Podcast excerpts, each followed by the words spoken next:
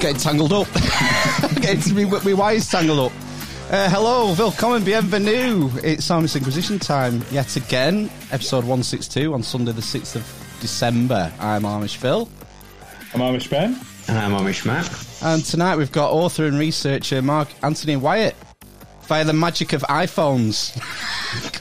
how, how are we doing, Hi Mark? Phil. yeah, Hi Matt. Hi Ben. Hi. Hey. we had a bit of we had some technical issues before we got started. Tell you what, I'm, I'm dead impressed though. I mean, the video and the audio quality is better than Amish Matt's, I know. and he's just and he's just got set a up, don't I? he's got a brand new laptop. so thanks for coming, Mark. It's nice to meet you. Finally, we've been chatting on Insta, haven't we? We have. My, my pleasure. Thanks for inviting me. No trouble. I was um, we were just discussing well, discussing what we might be discussing, and uh, yeah. I thought I thought it'd be nice to talk a bit about Cornwall, to be honest, because you know you have you have some expertise in this area, being a I yeah, I believe I can say that without um, yeah exaggerating. I, I believe so. Yeah, pretty much. Yeah, because well, you've written two two books about the different sort of strange going ons. Uh, the Spirit of Cornwall, Yes. Volume One Yeah. and Two. And uh, well, I mean, for people, because we have uh, most of people listening are in the states or in the Canada or not in the UK. So for those people, Cornwall's like the southwestern tip, isn't it? Like that foot that pr- Yes, protrudes into the Atlantic. Yeah.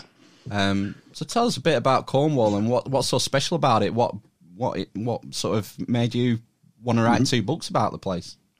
Okay. I'll uh, try and keep try and keep it short and sweet.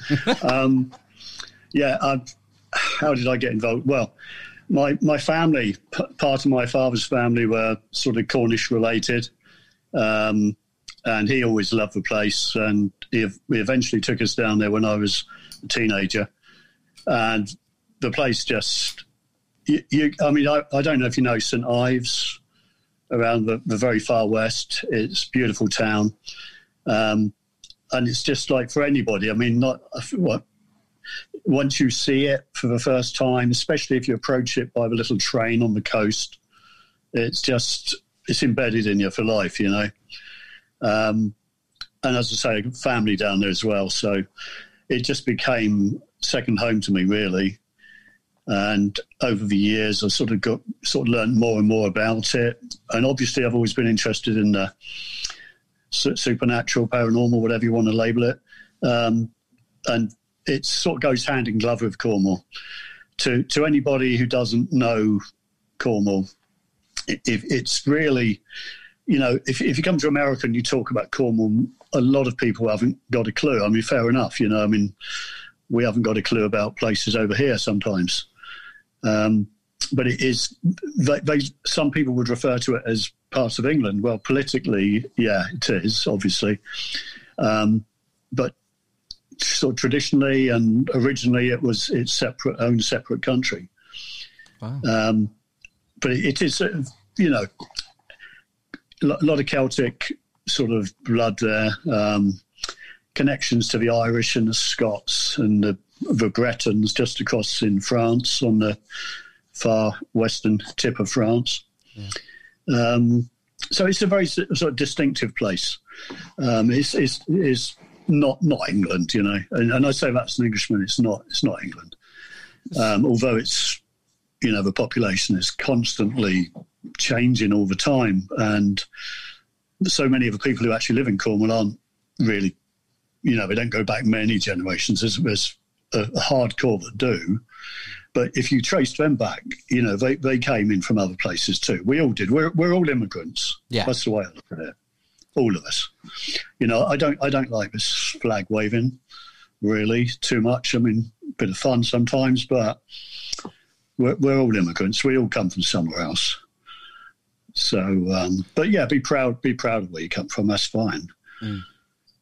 There's uh, something very. It's always sort of intrigued me with Cornwall that there is sort of this, like a cultural demarcation, and it's Yeah, it's like on this the river. Yeah, like this question of identity. It's like if I think about myself and my own identity, I don't Hmm. really. Although I am a Lancastrian because I'm born and raised Yeah. and live in Lancashire, it's not like Right. at the forefront of my mind if someone asks you about your Yeah. identity. But I get the impression that with Cornwall, yeah. it's it very much is the Oh, opposite that. definitely. They, yeah, they see themselves as. I mean, I can't speak for everybody. I just the people I've met who were born there, and but you know, and it varies. It depends who you speak to, but most of them would see themselves as Cornish first, British second, and not English. Not English. Um, Yeah, seriously, yeah. I mean, most people I know, if you know, I, I I lived there for twenty years, and you know, they they might follow the English cricket team or the English. They definitely follow the English rugby team, which is quite ironic, really. Um, although occasionally they do have three or four. It has happened in recent years. They've had three or four Cornish guys in the England rugby team. Um, so yeah, they, they don't tend to see themselves as English. Although strangely enough, they're my own family. That they're probably more, in some respects, they're more British than I am because they they're very you know they like the royals and they, they like to go up to London and have you know, trip up to London. Whereas I lived quite near London, and London, you know, I haven't really got much of an affection for it. Really, I spent a lot of time in London, and I'm not that keen on it. You know, but um, yeah, I mean, a lot, a lot, in my youth, I was in London a lot, sort of seeing bands and watching football matches. Yeah. But I never really felt at home there. So I sort of feel I feel at home in Surrey because it's rural and you've got the hills and the you know forests and woods and whatever. Um, Do you think that's because Um, of? Is that maybe because of the size of the place? Because there's so many. London's such yeah, a I'm not massive I'm not place. big on crowds really. I don't really. Uh, yeah, I mean, well, my ex- my only experiences of London were always um, sort of popping up there for the evening from Guildford. It's like an hour. yeah. Um, well, when I when I was younger, we used to. You could do this in those days, but we we would go up to see a band, and that was always a struggle because you had to sort of get right across London, and it was they, they you know in those days anyway. It, it seemed that they drove like idiots, you know. Um, I can remember being at Shepherd's Bush. I'm digressing now. I was at Shepherd's Bush, um, where the TV, the BBC were one time anyway, and it's like a huge roundabout there and I was probably 18 or 19. And I was driving up there for the first time, and we had there was about eight lanes, and I had to be in the outside lane closest to the middle, I think. And I was in the number one or two, and somebody said, "No, no, no, you've got to go right. You've got to go right." And I'm like, "Well, I can't. It's like ten taxis in my way." And and he said, "Oh, just put your foot down, shut your eyes, we'll be fine." and more or less did that. And everyone beats you, but like everyone's doing it. You have to drive like an idiot. So um, yeah, I was never very keen on driving up there. But then coming home, I used to have an old Rover, and um, it was very very fast. And used to get home back to Guildford in like the I don't know if you know the A3. Not particularly. It's uh, like it's quite a fast road. It goes from London to Portsmouth via Guildford, and oh, we used to fly down it, literally fly down it. You know, so we we would be back in like 20, 25 minutes or something. So, you can't do that now. No, it's very naughty. If any, it is. It any is. policemen watching, we don't do that anymore. No, I haven't done it ever. No, I, I take it this was when you were a younger man. Oh, much younger. Because we we're, younger, we were only we were only I- saying last week do it now. we were only saying last Sorry? week that we were only saying last week that uh, a lot of us had a tendency to drive a bit silly under the age of twenty five.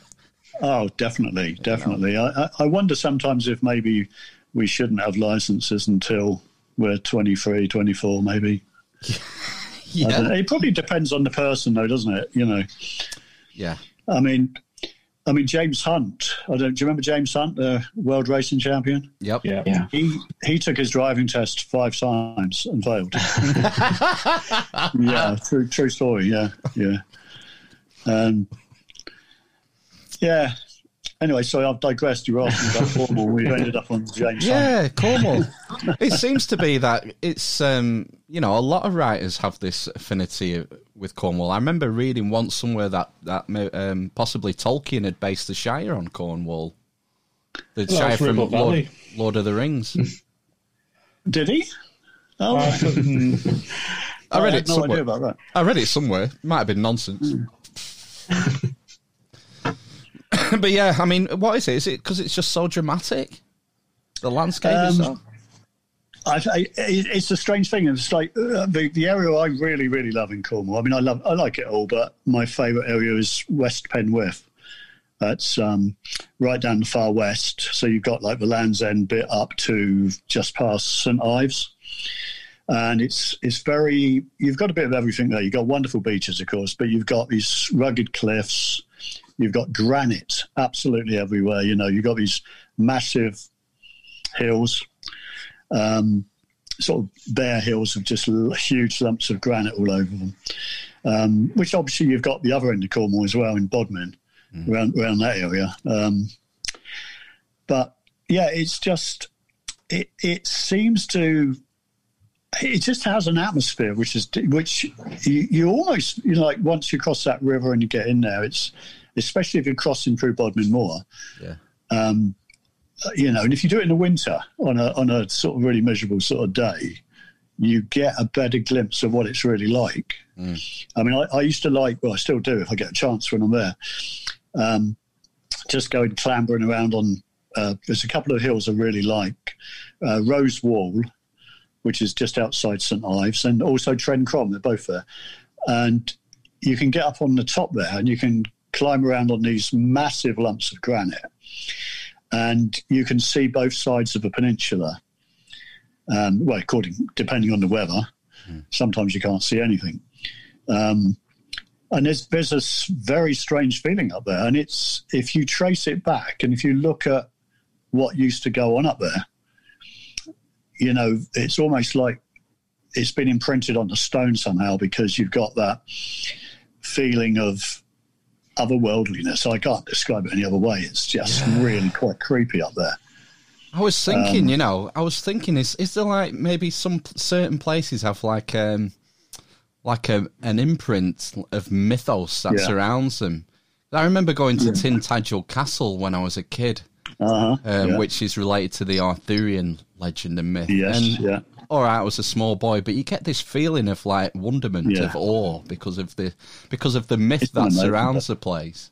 Yeah, And I think a lot of people get it with Glastonbury as well, just o- over the border in Somerset, don't they? I wonder if that's Yeah, something I- to do with it. Yeah, I'd never been to Glastonbury until like about two or three years ago, and I'd heard so much about it, and it was an amazing place. I mean, hmm. Just wonderful place. I mean, just so strange. We we had a very strange, very strange experience there. Actually, um, not sure I should mention it here, but. Um, we sort of found ourselves. I, I, I, if I change, I, I'll give you a quick rundown of what happened. It's very odd um, but I'm not going to give any names. But basically, I met a guy online, sort of like chatting about all this sort of stuff, you know. Um, and he was he was a fascinating guy, very very knowledgeable, and he said that if you're ever in town, just get in touch and. Um, we, we can you know we meet for coffee and have a chat and anyway so we did and we we found this little cafe and he had a I don't know I've got to be careful what I say, really, but he had, he, had lady, he had a lady with him, and she was extremely knowledgeable as well. I mean, really knowledgeable. She was very well read, you know, knew everything about the place. Um, but we arranged to meet up in this pub later, and it was like this really ancient pub. I wish I could remember the name, but it's fantastic stonework, and I mean, like seriously old pub with amazing windows and everything.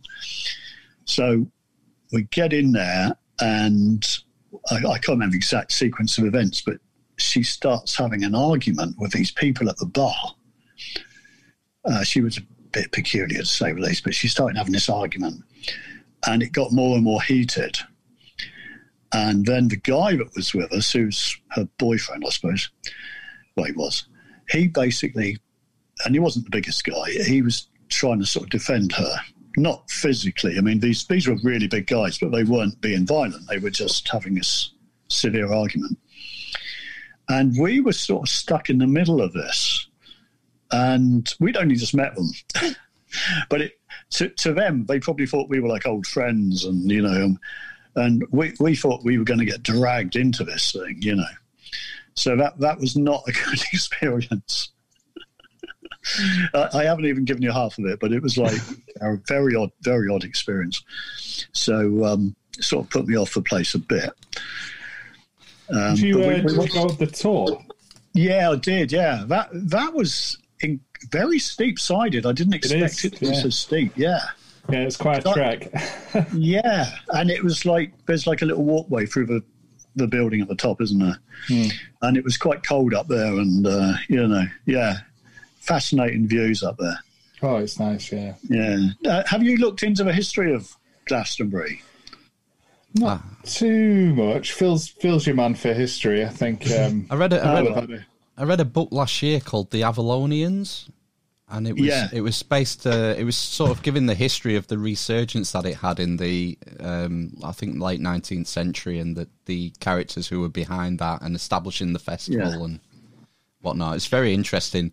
A lot of sort of occult, esoteric links with Glastonbury because you've got yeah. you've got the Glastonbury Abbey and the Joseph of yeah. Arimathea myth, and you've got the Arthurian. Yeah, I, I, I, like the myth because it's connected to Cornwall as well. Um, I've looked into that a bit. I'm a bit rusty on it at the moment, but um, if you if you look at you know Cornish place names and um, just sort of local legends from places that weren't connected, you know, like they are nowadays, everyone can talk to anyone. But in those days, they weren't really connected, but they have the same basic story that Jesus, as a boy, visited Cornwall mm-hmm. with his uncle. That's what you're talking about, isn't it? Who was Joseph of Arimathea. Mm. Um, and, and people like to write that off and say, oh, it's sort of rubbish. But it's like, it's, you know, these stories have been handed down from generation to generation. Even in recent years, elderly people in Cornwall have told people who I know, well, in fact, one of, I'll get onto that in a minute, but I know a guy who was really, really um, brilliant researcher and writer in Cornwall. Uh, he died in his 80s, like a couple of years ago. He was like my mentor in some ways, you know. Um, he met elderly people who told him that their parents had told them that Jesus had been to their town, you know. And there's quite a few, or village, there's quite a few places like that in Cornwall. Um, there's I'm trying to think of the name of it on the Fal estuary, the FAL estuary. There's a very sort of pretty little church right on the banks. Um, St. Just, I think I might have got that wrong. St. Just, yeah, St. Just in Roseland, I think it is. Right. Um, it's a part of Cornwall I'm not really familiar with. It's the other end, really, the other side, really. Um, but he was supposed to have landed there, and the rock that he trod on when he got out the boat is supposedly, well, they've swapped it now and they've taken it off to some museum, so to say. Um, but the thing is, I don't know if you know about the crosses, the, the the Christian crosses, the old ones in Cornwall. You won't see them anywhere else in the world because if you look at them carefully, it's not when it's got Jesus on the cross, but it's not the thirty-something Jesus that we're we're sort of used to. Mm it's a boy. It's the boy Jesus. Right. And I and I say that as somebody who's not really I'm not really religious or anything, but I'm just fascinated by that connection. And it's it's all connected to the tin mines because obviously they were supposedly his uncle was supposed to have been a decurion, uh, wealthy, a wealthy man, yeah, yeah, yeah. He was like a, a business leader, yeah, and he was working with the Romans um, and basically, yeah, he was doing business in Cornwall and also up in Glastonbury, up towards Glastonbury. Mm. Um, so yeah, if you if you look around Cornwall, you see a lot of these crosses in the old churches with like the little boy on the cross. Not, I, I mean, I think it's it's just a symbol. You know, they're not saying he was killed as a boy No. or anything, but but you'll see those in. Um, actually, I was wrong. You'll, I think you'll see them in Brittany as well. And there are there are legends that he visited Brittany, which would make sense um, because there are links. If you go back to like I don't know, my dates are rusty, but say uh, 400, 500, 600, sort of the Arthurian sort of era. And it, there were lots of battles because the the original Brits, I always get confused by always, but the original Brits were being pushed out of the, the better farmland in the southeast and more central and whatever. And there were over a period of like, I don't know, a couple of hundred years or more, those tribes were pushed further and further west Yeah. and that's how they ended up in Wales and Cornwall. They're the same tribe; they're like cousins. Um, and it, and it happened, but it happened over a long period of time, and they were gradually pushed back into the areas where the farming wasn't so good, and um, so they ended up being fishermen and miners and so on. Um, I've lost my I lost my track, but that's what happens when they will push. Oh yes, so basically, at one point, I'm not quite sure of history on this, but they they were sort of routed in a battle. It was probably around Tintagel that you mentioned, because there's um, Slaughter Bridge is there just just outside uh, near Camelford. Um, Camelford was supposedly Camelot. That's one of the stories, and there's there's talk of these uh, rebels, these chief uh, tribal people who had been fighting, who was basically sort of doing a Dunkirk, but like earlier. they they were sort of leaving from Cornwall um, to get, you know, or from probably more likely from Devon or whatever, and they were going over to um, France, as we know it, which was what Gaul, and that became like Little Britain, almost, you know, uh, Bre- Breton, hence Brittany. So again, they're cousins as well. So they, they are. Um, and, and there's so there's so many sort of odd little links with all that. Um, even in my personal life, you know, um, just just weird just weird things like um, there there was a I don't know if this means anything, but some years ago I was looking at some stuff about Brittany, and you know the French play this game with uh, boules or something like that, where they sort of like a pub game. Um, they sort of throw this ball thing into a, down a, I don't know, down a pitch, whatever it is, um, like tossing stones or something. And I was looking at these old guys who were playing it, and I was sort of quite amazed, really, that they looked like my own father and my granddad, like almost, you know, they could pass as brothers, sort of thing. You know, they had a certain look about them you know, because I'm quite good at spotting that in people. I and the Cornish have a certain look, some of them. And and I'm, I'm actually I don't know why, but I I'm, I mean it's not always accurate, but um, I mean I. To give you an example of that, I was watching a US cop show years ago. It was what um, one of the really good ones that followed Hill Street. Um, I can't remember what it was now. It followed Hill Street. Um, same writer, Mark Frost, I think and there was a guy on there, the main star, and he was a ginger guy. And there was just something about it. I didn't know who he was, but I sort of recognized his face as being Cornish. I just knew that he had some Cornish relation connection. And when the credits came up at the end, I had no idea who he was. He had a Cornish surname. So there is something in it. You can sort of um, and I know, it sounds crazy, but I heard this when I was a kid as well from a bloke who said that he could spot somebody who came from Coventry. yeah, I mean, can you believe? Seriously, this was back in the '60s, and he had like a very high success rate as well. I suppose in the old days, people were more set in their areas. You see, Yeah, we're much more mobile now, So- aren't we? Hey, I'll tell you what, we're much more mobile now, but I think we, Yeah. we, we don't realise often just how, going back to the sort of Jesus coming to Cornwall, how Yeah. mobile people were back then. Because I mean, oh, it's amazing. Yeah, we, we think of them as being in the Dark Ages or whatever. They, they weren't. They, they had amazing culture. And be- before the Romans came, they had an amazing culture, and the Romans just crushed them, you know. And the Normans did the same. The Normans did the same. They uh, and I've I've got French DNA, so um, supposedly my my surname came over with French, I believe. right. So, which could tie into the Breton thing, maybe. I don't know.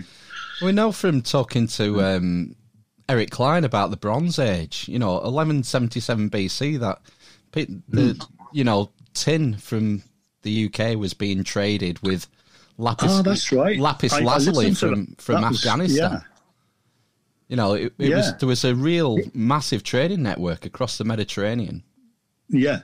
And They, so- they walked, what they did, they took the tin, well, as I think it, your your man said, he said they had more local places that they, they didn't have to go to Cornwall all the time, so they had other places Yeah. who had it.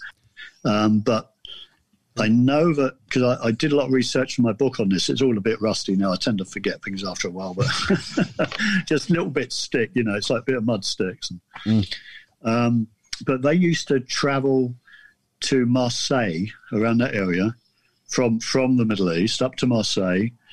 Then they would go across Europe. They would literally like walk or ride, whatever, um, up to the north coast of well Brittany, and then they'd go from Brittany over to Cornwall, and then from Cornwall to Glastonbury or whatever, you know. So um, yeah, the, the tin. I mean, there, there were legends. Now that's the other thing. See, Cornwall's got these links with the Middle East, which comes from the tin thing. But you've got, um, for example, saffron cake. I don't know if you ever tried saffron cake. It, it's a, like a Cornish delicacy. It's beautiful, it's a beautiful cake. Um, so it's like a sort of yellowy type, well, saffron. um, and that is quite common in Palestine. And it's also common in Cornwall, but it's not common in England, really. Um, so there are these little links all the time. Um, and there are legends of Jews working in the mines in Cornwall. And that's what the knockers, you know, the knockers legend comes out of these miners who they they think it was um, the, these little creatures were like the ghosts of these old Jews. Well, that's that was one of the um, sort of bits of folklore that sort of survived, you know. Um, and if you think about, you know, without, we've got to be careful what to say, but if you if you think about the way they were described, they described these characters, these knockers, and I'm not going to say it, but like facially, um, yeah, there was a way. There was a way that they, they looked a certain way, which you could say was the same as these guys from the Middle East. Right. So Well, uh, yeah, it's uh, I'm not familiar with the the knockers. Oh, I've not heard of that. Well, I'm familiar right. with some, but I think Yeah, we're the talking about different ones. so so the knockers Yeah. were these um, creatures that lived in, or s- uh, supposedly might still do. You know, they lived in the mines and they haunted the mines, if you like, and the miners. I mean, this goes back thousands of years. Wow. The miners would hear like a tapping sound, and that they would take that as a warning um, that there was danger imminent. So uh, it depended. I mean, some of these knockers were seen as good knockers that helped you, and others were not. Yeah, I know the whole the whole thing with knockers. But, you know, Legendary knockers. There are, there are good knockers and bad knockers. yeah. So um, yeah, but I mean the knocker thing. I mean, you, you were talking about uh, Tolkien earlier. Yeah. I mean, Yeah. Tolkien, you know, he got his he got his ideas from things like the knockers.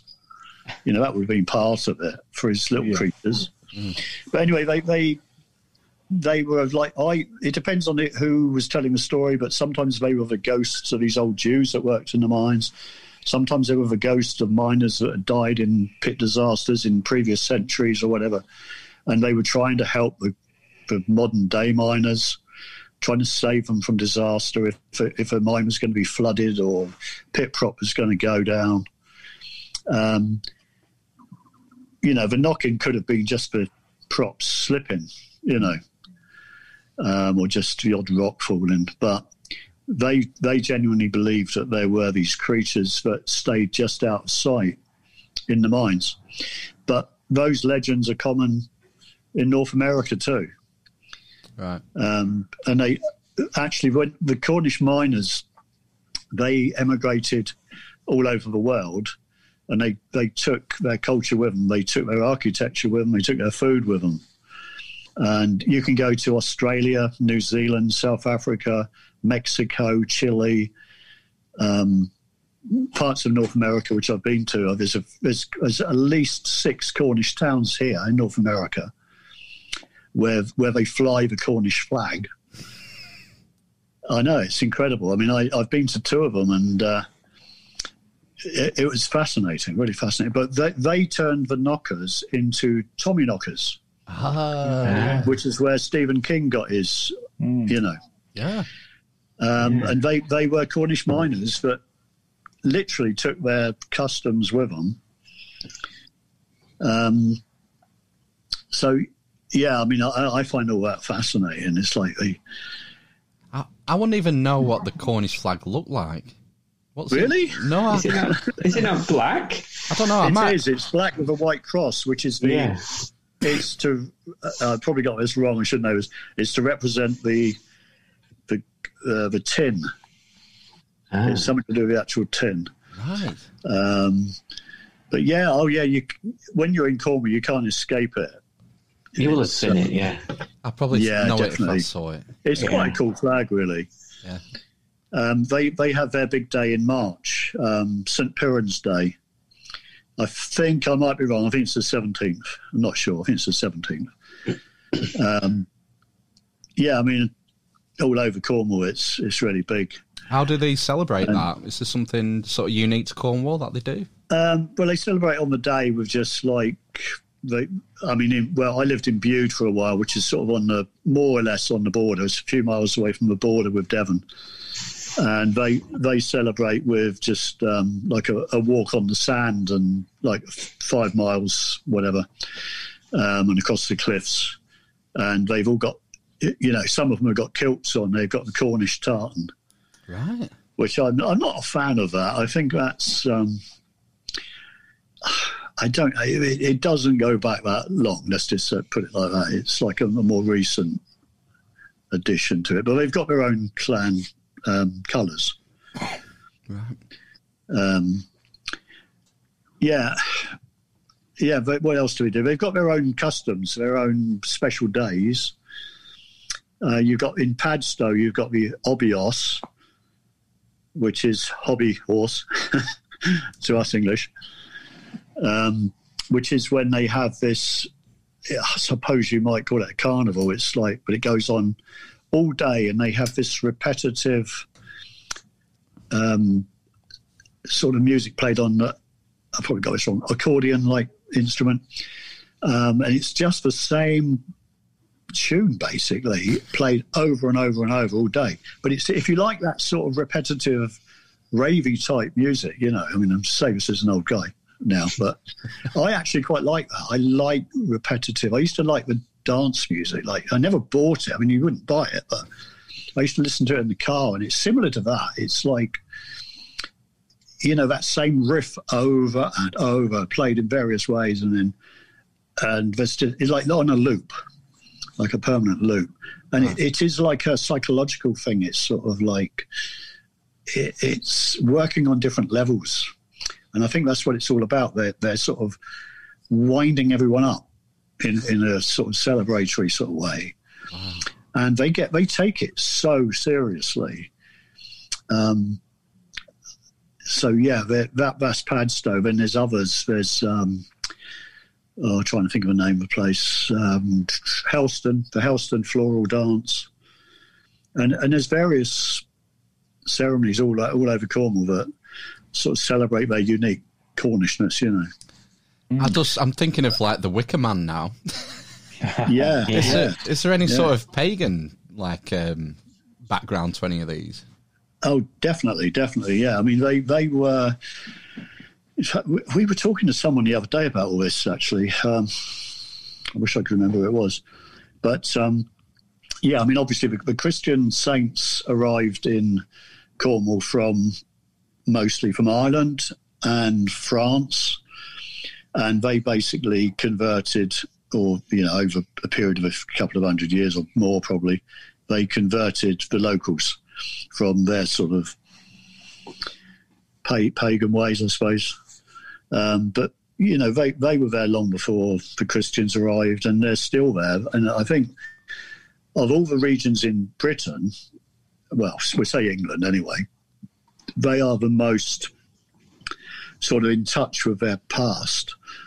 You know, they, they were never truly subjugated like the rest of us all got sort of anglicized in various ways. I mean, like you're you're up in the north. You had uh, what did you have? You had the Danes coming down. I don't know. Did they get into Lancashire and that area? Not sure, Yeah, they found the Cuerdale Hoard. Cuerdale, am I pronouncing that right? Oh, right. Yeah, yeah, yeah. Cuerdale. Yeah. Yeah. I suppose it's uh, so, it's uh, sort sorry, of a, a, I guess it's maybe a function of the ge- geography of Cornwall, because it's such mm. an isolated peninsula that that maybe yeah. insulated them to a degree. Yeah, they they had. Um, so it's it, once you start digging into it, I've read quite a few books sort of written by people who are, I, I well, Cornish nationalists. So I don't think they call themselves that, but they they're very very uh, into the you know, because we, we, we grow up learning a very anglicised version of events for everything, as you know, and like you know, history is written by the winners, sort of thing.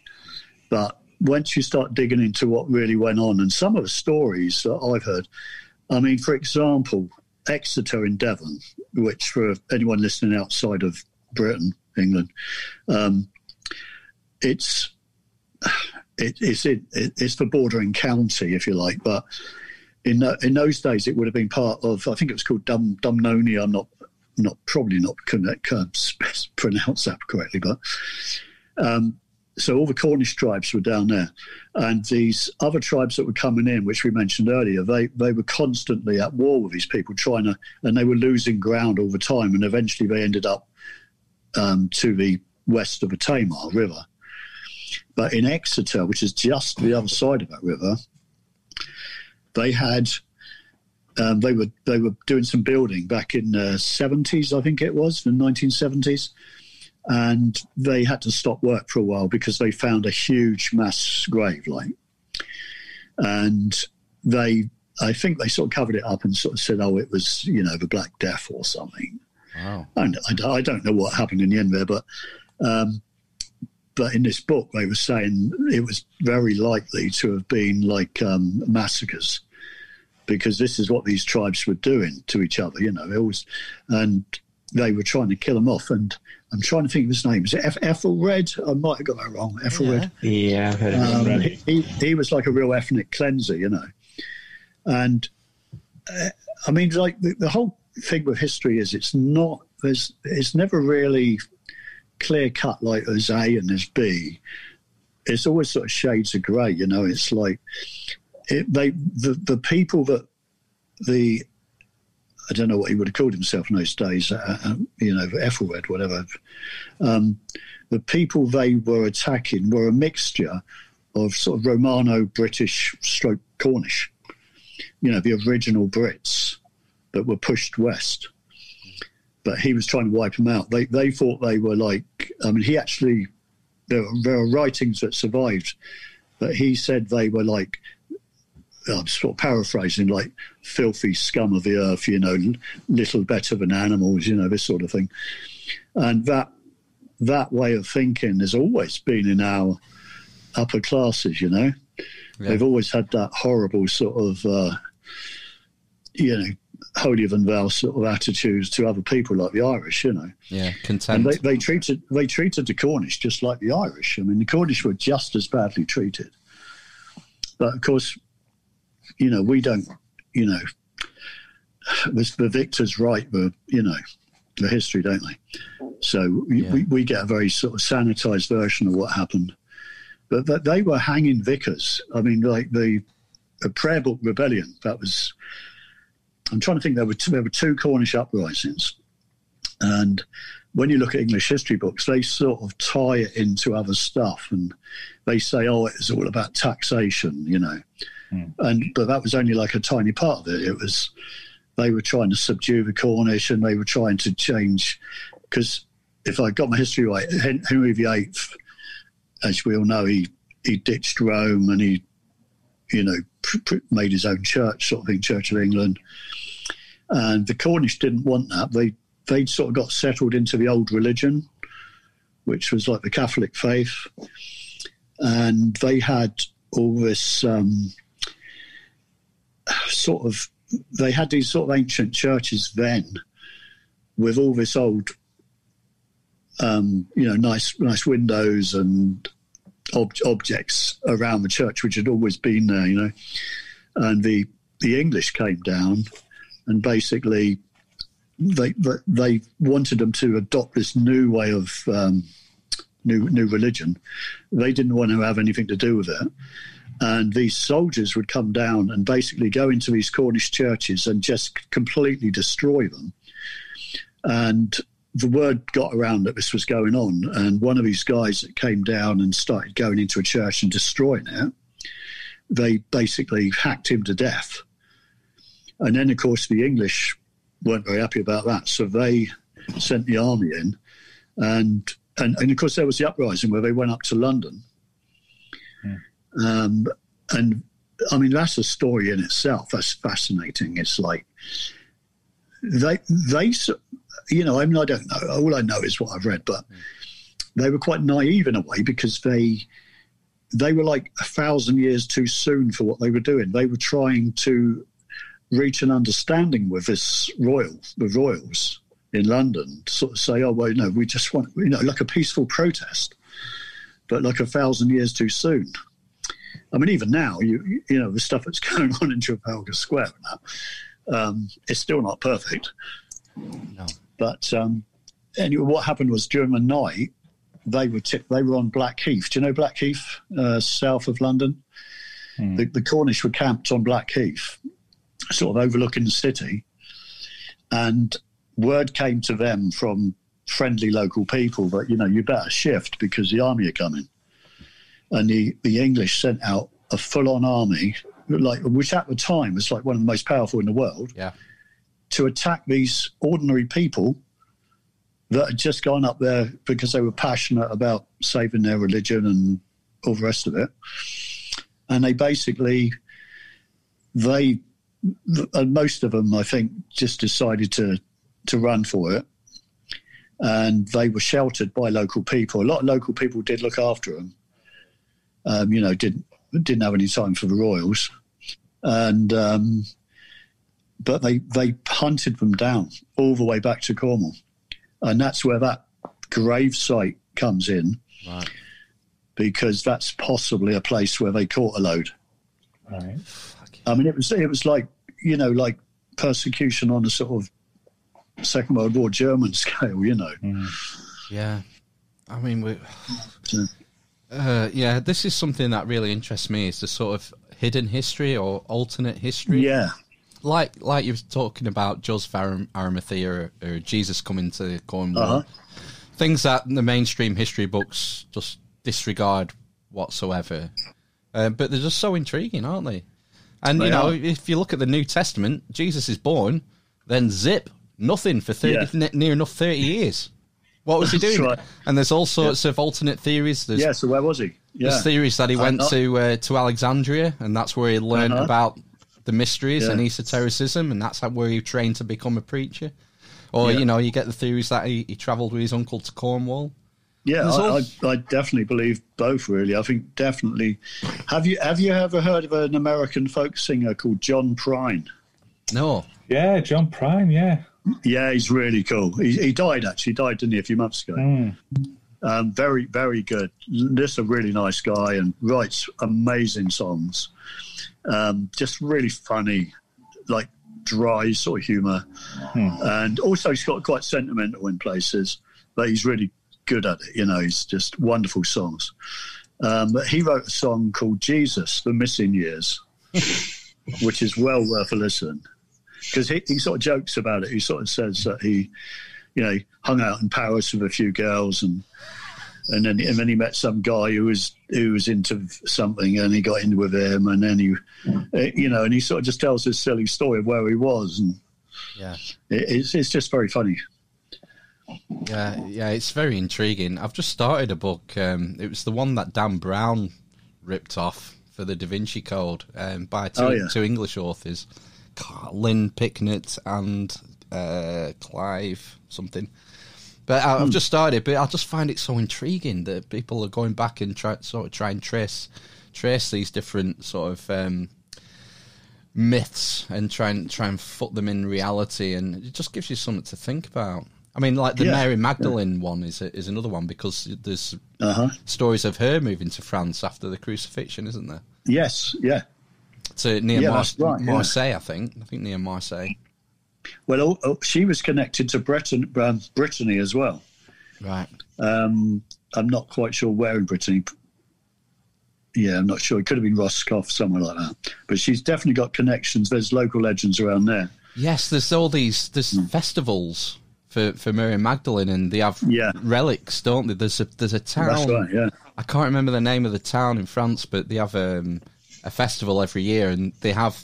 I mean, it's I think um, it's a fake, but it's meant to be the skull of Mary yeah. Magdalene, and they parade it around the around the square. So there's defi- a definite connection. Oh, I think like- yeah, that is the one you. were- I think you you mentioned Marseille, didn't you? I think it was down that way. I think, think it it was, was. further south that they did that. Yeah, I just find it so intriguing, you know. And uh, yeah. hidden history is the best, really. Well, you talk about uh, history being written by the, the victor before, and just Yeah. look at the Gospels.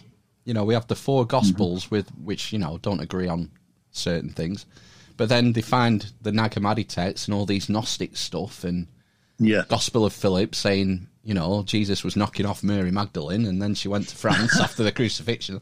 It's like, well, Right. all this stuff was was heresy. Yeah. It was it was uh huh. foot down on it. You can't, you know. Yeah. Well, it's like you know, I, I grew up in um, Church of England because I was um, I was I was actually a choir boy, believe it or not. I was a head head chorister, and um, used to sing solos in Guildford Cathedral, like just because every now and again our village would have to go and I think when when they were on holiday or something. And at Christmas time, was particularly, is to go and sing these carols. So I mean, I had a an upbringing in the church, and my best mate, um, who I still know, his father was the local vicar, and you know I've I've heard a lot of stuff since those days about the church and people putting them down and all this, but I can only say that you know I actually had a really good upbringing and made a lot of good friends. You know, I, I had friends across the board. I had friends who were. I lived in this village near Guildford, which had a mixture of. Um, I was I was on a council estate, and but it was a really nice one. It was like the best council estate in the country, so I was quite pampered really, because we we had countryside around us, like four miles behind our garden, four miles of open countryside. You know, like hills, trees, rivers. Um, but so yeah, I, I- the, the whole thing with C of E is like my experience was really good because they weren't like a pushy religion. They weren't. They just told you these these stories for like to teach you how to you know to do the right thing, sort of basically in given circumstances. And you know, I mean, when they were doing the sermons in those days when we were kids, we were just doing the old f- finger puppet things in the shadows and you know. But um, as we got older, I actually became quite interested. Yeah. But there was a there was a blend of people in the village of like these posh people, who and I had sort of foot in both camps because I was in the church. I knew a lot of these people, and my people who were like council house people, and some of them were quite sort of tough, old sort of country families. Um, and and some weird weird things happen. It's like it always makes me laugh when I hear these stories, you know, and, and you're, you're Northerners, you'll know this, but there's there's a sort of attitude that the South is soft, and it's like, nope, nope. I mean, I, I give you an example. Like, even when I was a kid, my one of my mates who was in this sort of posh camp, you know, he was um, in the posh part of the village. He tried to come up to see me. He knew I lived on this estate, and he tried to come up and see me on his bike. He had a brand new Duralia racing bike, you know, and uh, which we couldn't afford. And he got to the bottom of the road, and some local lads who lived on my street basically didn't like the look of him. And they said to him, uh, "Yeah, where are you going?"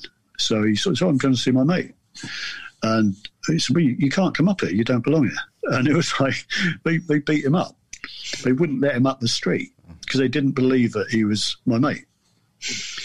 So it's like you know we had little pockets of, uh, and and they they all had because I was in the country.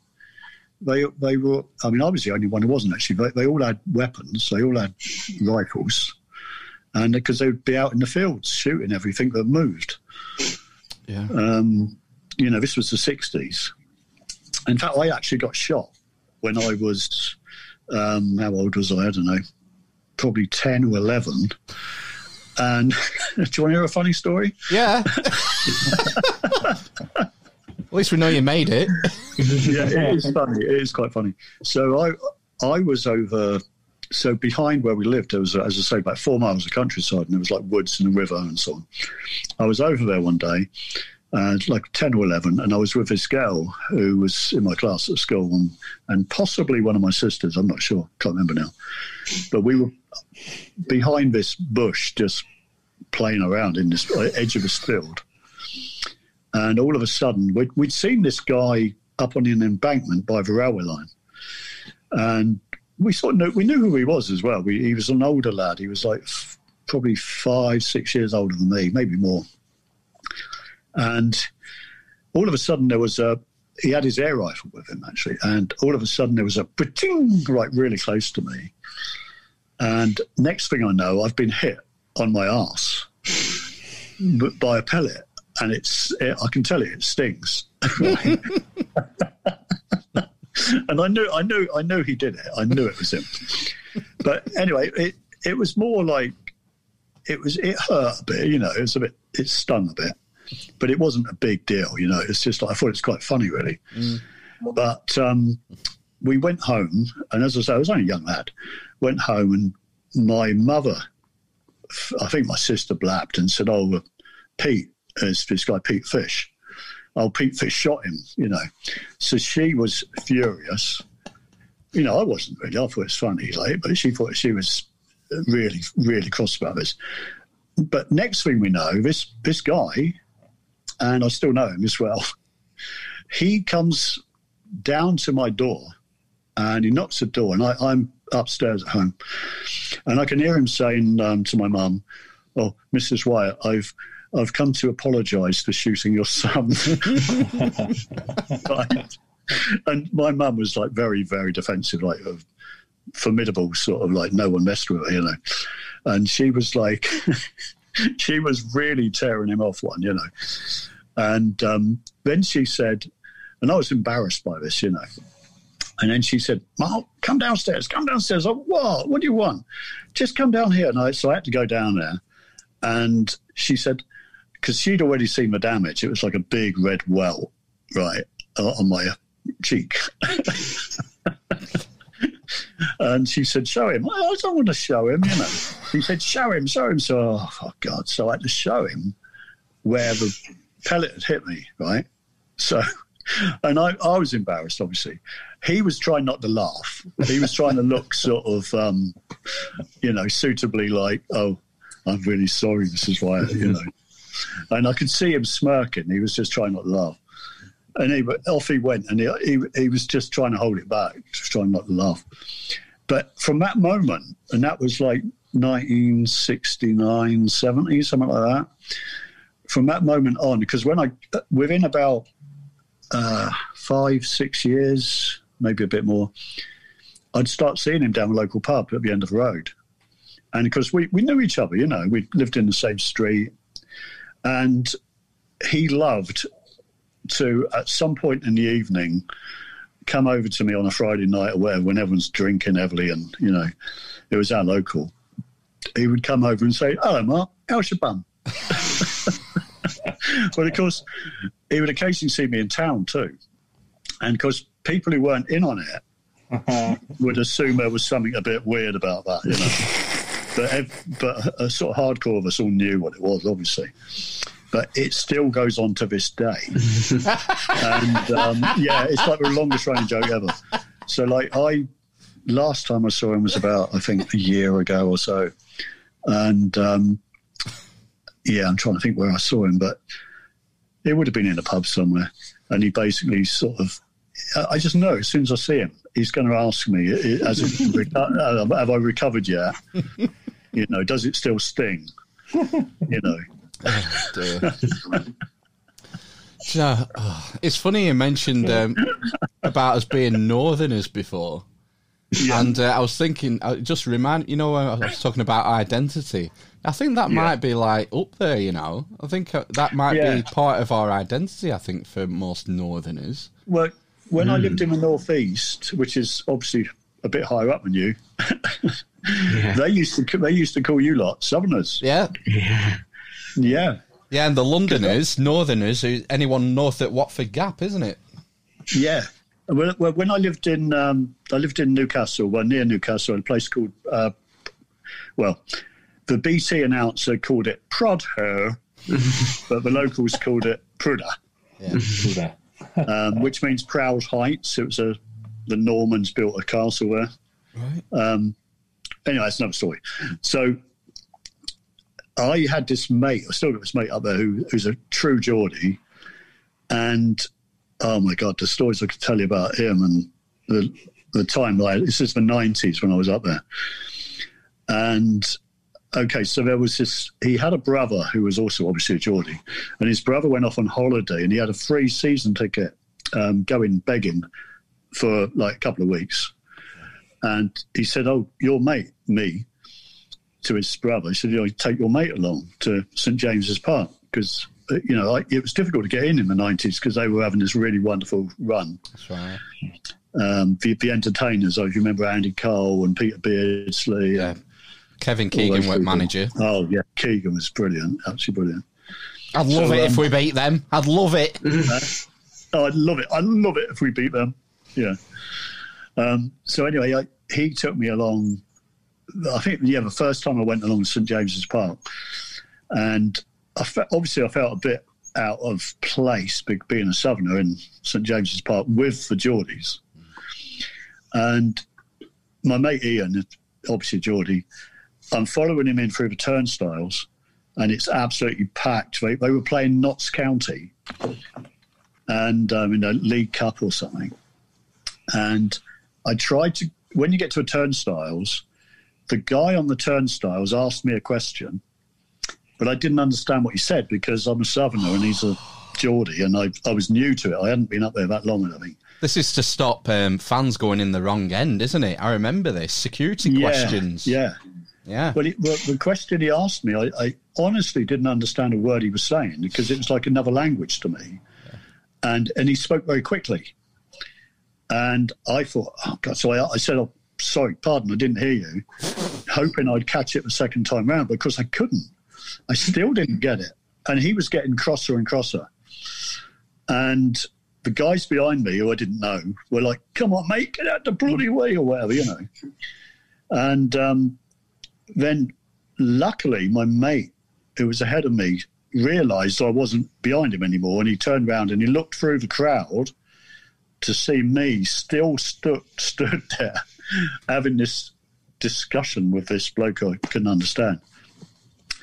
And he realized there was a problem and he sort of came back through the crowd and and because I mean part of the problem I didn't mention was that there was a little picture on the card and it didn't look anything like me. you know, I mean, at the time I had really short hair and, you know, was really clean shaven. And, and this picture, his brother was this hairy beast, uh, like four stone heavier than me or something, you know. So, anyway, he, my mate comes back and he said, you know, what are, what are you playing at? What's going on? Because he, he didn't really understand. I didn't understand his you know, one of his acquaintance, not acquaintance, but you know, local. Um, and then basically he he said to this guy, he said, "Oh, you'll you'll have to forgive my mate." He said, "I can't do the accent. It's like you'll have to forgive me, mate. Like he's a bit special." or something like that. And I thought, oh, thanks a lot, you know. I mean, it, but it was literally, I couldn't understand a word he was saying. and this happened a few times when I was in the north, uh, like the far north. Um, but eventually you get used to it. You sort of, they, they speak a lot quicker than we do. Um, yeah, I, I, I'd, I'd probably have problems now if I was up there again now because I've sort of got out of practice. It's a weird thing about this country, isn't it? Am I, considering yeah. what how you know geographically, it's only a small country, but you've got so many yeah. different mm. accents and dialects. Yeah, like we always talk about the barm. You know, mm. there's the barm cake, the uh, bread roll. Everyone, you know, if you travel 50 miles, there's a different name for the same thing. Oh right, yeah, yeah. you know, barm cake, bread roll, bap. bap. Oh, baps, yeah, yeah. It's, yeah, there was a there was a down in Cornwall somewhere. There was a one of these roadside um, food trucks, and it was called Nice Baps. We're going back to knockers again. Yeah, yeah. legendary back knockers. knockers. hey dear. Hey, well, on, on that note, Mark, we're rocking up yeah. on time already. Yeah, we? yeah, yeah. no. Uh, we're gonna have to wrap this up. Yeah, it was fun. It was fun. I enjoyed that. I've, yeah, that was uh, great. Cheers, man. Nice to talk with you. And you, brilliant. Yeah, great. Nice. So, sorry, I didn't let you get a word in. that's that's perfect. that's, that's kind of kind of the idea, Mark. Yeah, yeah I'm, I'm, I'm, very shy and retiring. uh, where's the where's the best place for people to follow you? Um, yeah, I, I, don't really. Have, I don't have a website anymore. I stopped doing that some time ago. Really, um, they, they can contact me by email if anyone wants to. I don't doubt that they'd want to really, but um, my, my, books are on Amazon. Yes, um, the links will the links will be in the show notes for. Um, thank you, I Spirit appreciate of Cornwall. That, yeah, I mean the, re- the, reviews are.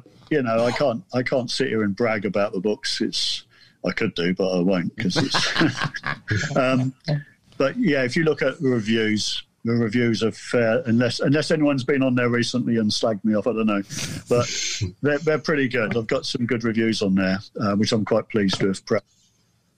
Um, the, the books are like they're not just another list of ghost stories and UFO stories.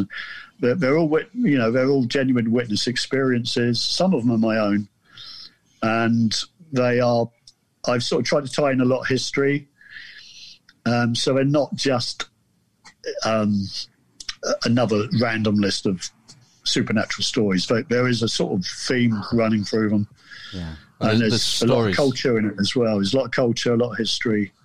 A lot of stories you've collected yourself with, with, in your time down there, aren't they? Yeah, I mean, I, I actually experienced some weird things. Um, yeah. If we had more time, I'd tell you. But I, I lived in a property in Bude, um, well, it, it's a long story, but I ended up in this place, like living in this place as a temporary measure, and with about uh, eight or nine sort of younger, well, sort of your age probably. Yeah, um, 20, I, 25. I don't know. I no idea. But they're all, they're all young lads, you know, sort of compared to me, and a, a few young women. And basically, I'd start start hearing all these stories about this ghost in this house, and had I seen it, yeah, and so on. And then they they didn't even know at the time that I was writing about this sort of stuff, or I was interested in it. So I sort of landed in the right place at the right time, mm. and it was a surfer who he only died in 2012, and he'd been seen many times by different people around the house, like in more recent years. Um, and I got to interview all these people, and it was it was just an amazing house. They, they, it's a surfing community, so and everybody everyone there either surfs or plays rugby. Yeah, um, that's just the way it is in Cornwall. Yeah, um, and basically, this I actually possibly I mean I couldn't swear to it, but I believe I saw the guy myself. And I definitely experienced the feeling that he was around. But I think I actually saw him as well. He had a way of just popping up and sort of letting himself be known. Um, uh, I mean, people saw him in a, in a nearby lane, uh, bloke in a van who who had actually, you know, these were his friends. These were actually his friends who knew him. I didn't know him, and they actually saw him after he died, and they swear to it. Um, so yeah, it's it, just that story alone is just it's amazing, and Yeah, we didn't just the even. way. Sorry, We've not even done any spooky stories, Mark. I know, I You're gonna know. have, you're gonna have to come back. You're gonna have to come back further down the line. Yeah. Well, I'll, I'll be happy to come back. It was it was fun. It was Oh, fun. it'd be great. Great Cool. to Yeah. be on again. Yeah. Okay. Um, just we'll have to wrap up. Just uh, hang on the line for us, Mark, while we play ourselves Okay. out, Will do. Mm-hmm. and we'll catch you on the flip side. Thank you. Thanks for having me on. Take care. See you in a minute.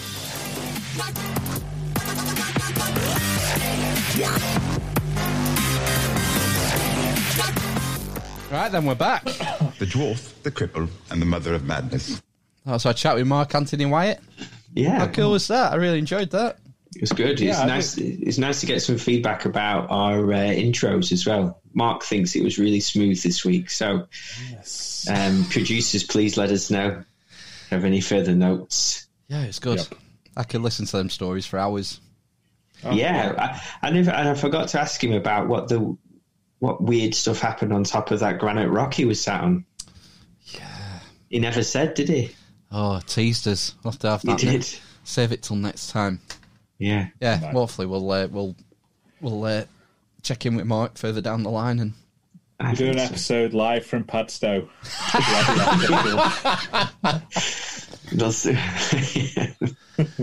Right then, have you? Uh, oh yeah, so his books. Check out the uh, link in the show notes for the uh, the Spirit of Cornwall volumes one and two. I'll put the links, the Amazon links, in the show notes.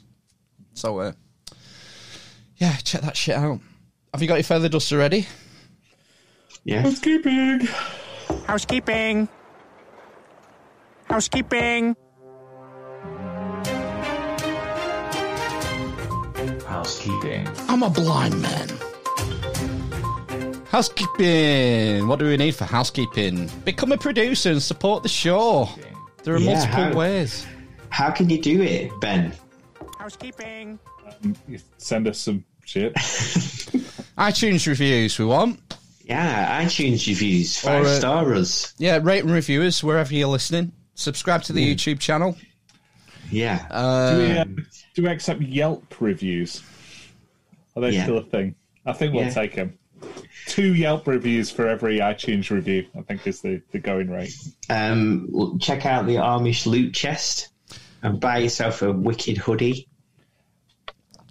Wicked Yeah. Smart. All proceeds from the merch store and donations are going to St Catherine's Hospice for the month Oh, of yes. Whoa, whoa, hang on a minute. for the month of December. Th- From the merchandise as well. Yeah, That's our main source of income. Oh, I can stand it for a month. It's fine.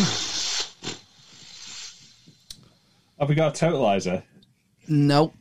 How else can you become a producer? Send us news clips, um, video clips, media, news articles, memes for Instagram. Contribute to the show. Give us content. Tribute. Yes. And you will be credited in the show notes. You can put it on your LinkedIn. Looks nice on your LinkedIn. Producer of Amish Inquisition, episode 162.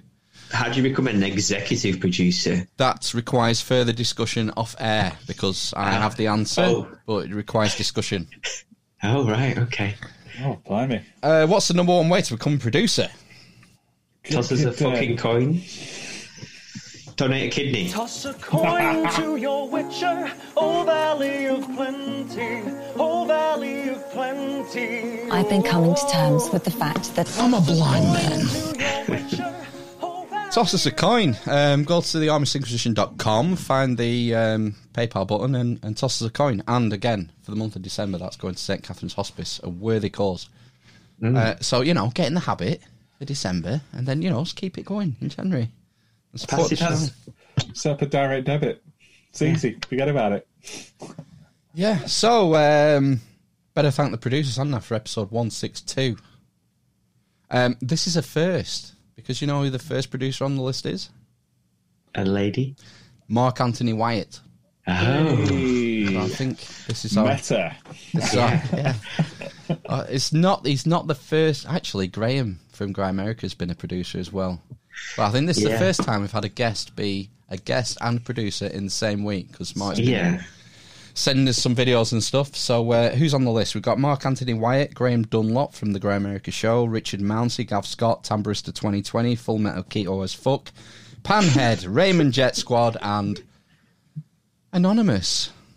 Thanks for your support for another week. You're literally The best. The best, mate. I think you're hitting hitting the point, Phil, that They are Yeah. so amazing uh in their love. I've been coming to terms with the fact that I'm a blind man. The dwarf, the Currant, the grape, the homophobe, The wings, the asna, the corp up, cunt, the number 11. the blind man, the fallen on the horizon. the cripple and the mother of Sonny Pickering! from hell. I don't get it, never will. Ooh, they should have run! Look at them now!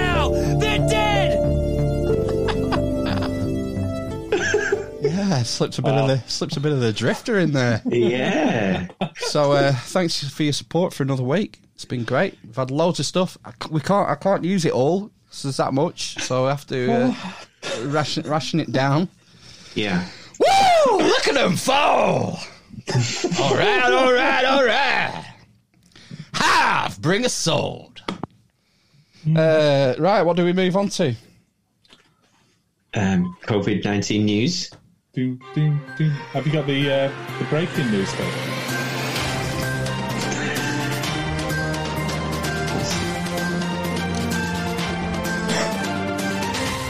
COVID 19 news. Gosh. Put on your fucking muzzle if you go to the shop. The magic vaccine. A big fat shot in the ass. From hell. You know, it's just, you know, super painful. Like a judgment day and terminating mode, like More lives this year than any other year for the past hundred years. Two million people have to die. This is such a crock of shit. This is Sonny Pickering! Who the fuck's that? Yeah, me! What's the breaking COVID nineteen news, Orange Ben? Rudy Giuliani has tested positive for COVID nineteen. All right. Is that it? So Oh. famous, famous. Um, uh, Oh, I thought there was going to be some sort of world changing. Yeah. Societies across the world have risen up and said enough of this fucking madness. no, it's just some some shit. Well, unless you've been living under a rock this week, the big news is the Pfizer vaccine, isn't it? Yeah. The Pfizer vaccine has been approved by the is it the MHRA or the MRHA? MHRA, Medicines and Health Regulatory Authority. Yes, um, the first Western country to approve a vaccine. And uh, the head of the NIH, Dr. Anthony Fauci, uh, National Institute Mm. for Health, and the head of the COVID task force in the United States, um, he went on CBS and said this. Uh, why are the Brits first? You know, I, in all fairness to so many of my UK friends, you know, they kind of ran around the corner of the uh, of the marathon and joined it in the last mile. I think that would be a good metaphor for Fucking chucklehead, isn't he? You can't stop laughing all the way through it. for it, Major, because um, they really rushed through that approval. The, the, the FDA, the United States of America Food and Drug Administration, is the gold standard of regulation. They're doing it in a very careful way, appropriately, because if we did anything that was cutting corners and rushing, we have enough problem with people being skeptical about taking a vaccine anyway. If we had jumped over the hurdle here quickly and inappropriately to gain an extra week or a week and a half, I think that the credibility of our regulatory process would have been damaged and we would have had more people. You know, I love the Brits. They're great. They're good scientists, but they just took the data from the Pfizer company and instead of scrutinizing it really, really carefully, they said, okay, let's approve it. That's it. And they went with it. In fact, they were even rather severely criticized by their European Union counterparts who were saying, you know, that was kind of a hot dog play. Pretty, uh, pretty scathing, Dr. Fauci there. Mm. Dog. I think he's um, he's right. The the FDA uh, historically always ask for raw data for, for these things for vaccine um, approvals. You mean whereas they the don't- MHRA, whereas the MHRA um, tend to just review the reports. I mean, it's the same data, but the FDA do seem to go into a lot more detail.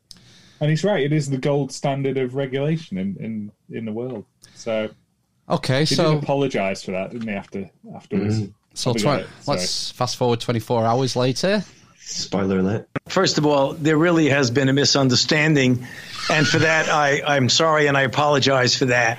Uh, I do have great faith in both the scientific community and the regulatory community at the UK. And anyone who knows me and my relationship with that over literally decades know that's the case. The point that I was really trying to make, and, and I did not make it appropriately well. And that's the reason why I welcome the opportunity to get on your show and say that I do have confidence. It came out wrong, and that was not the way I meant it to be.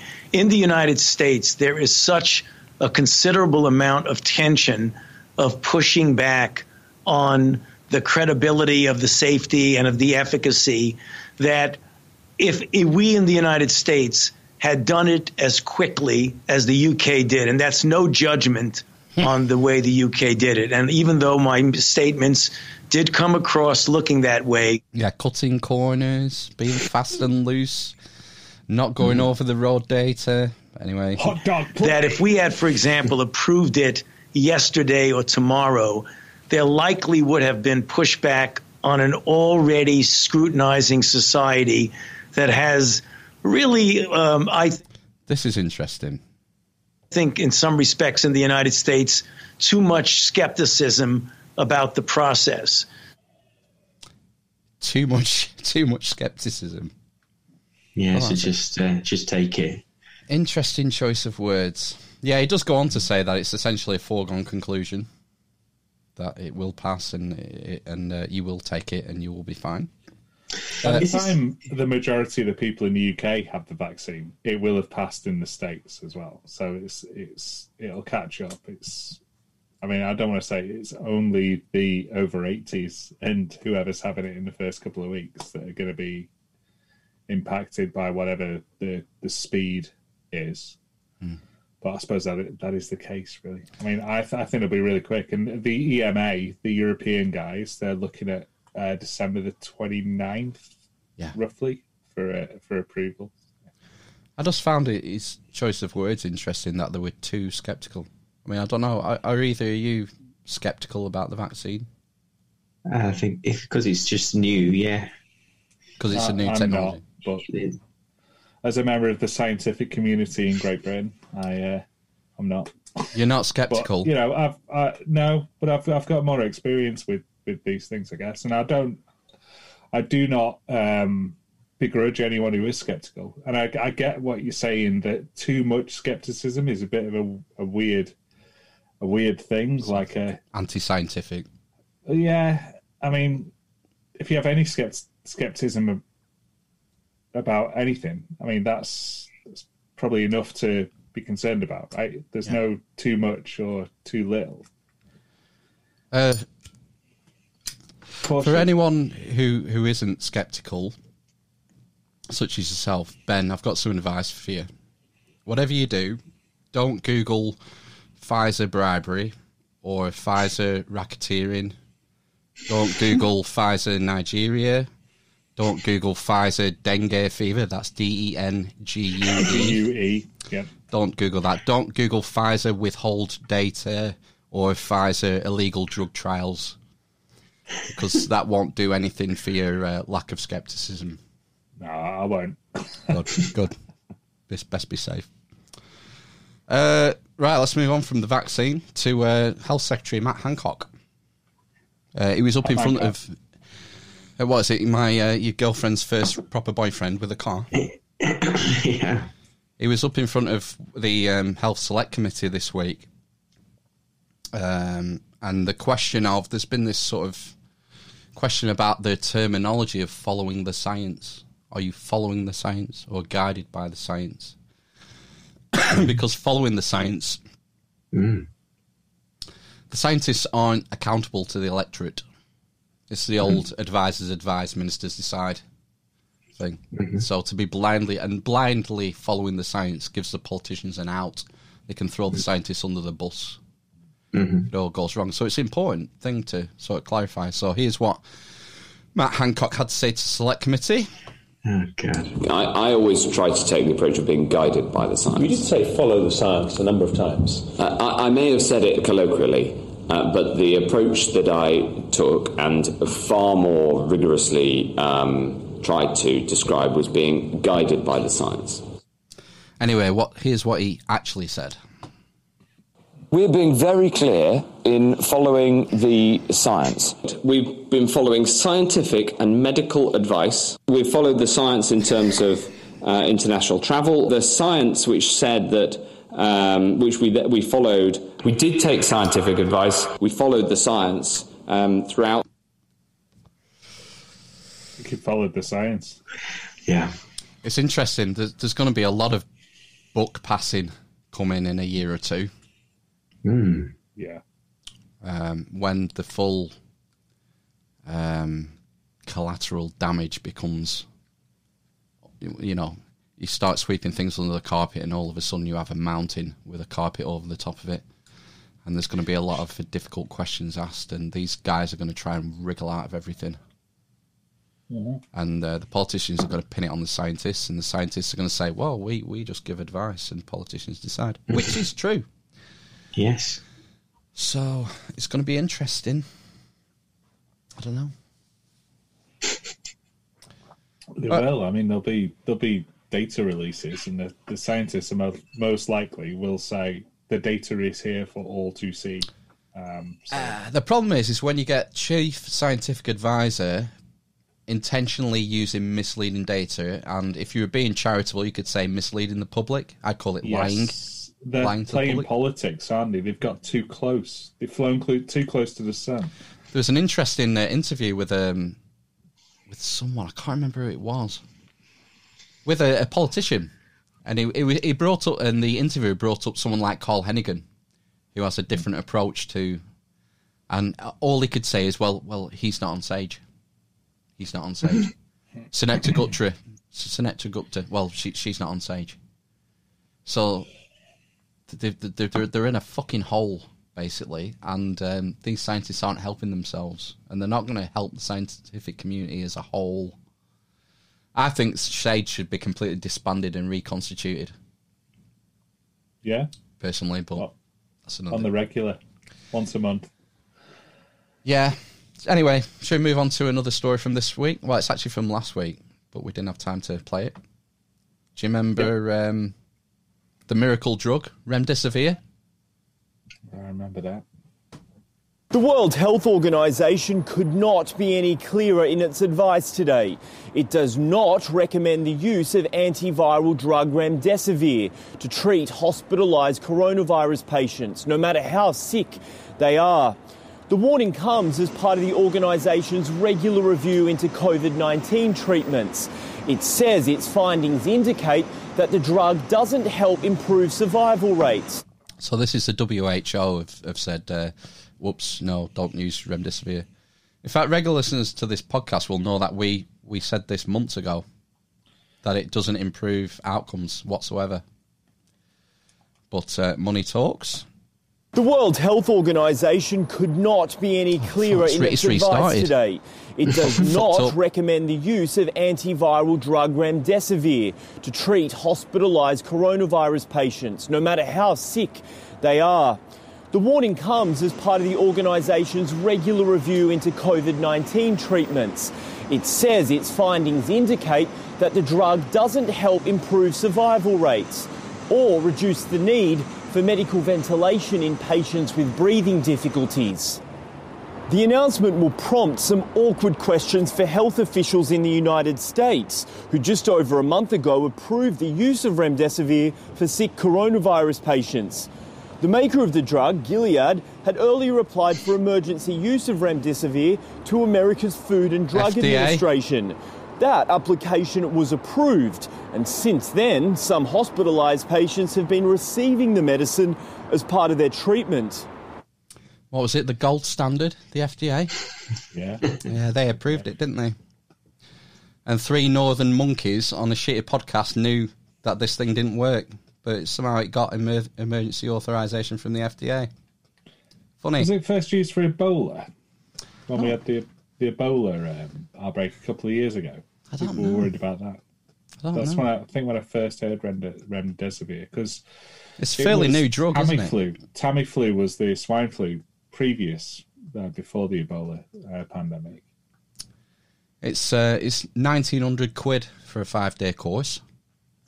Um, about a week before this announcement from the WHO, the EU just did a one billion dollar deal with Gilead for it.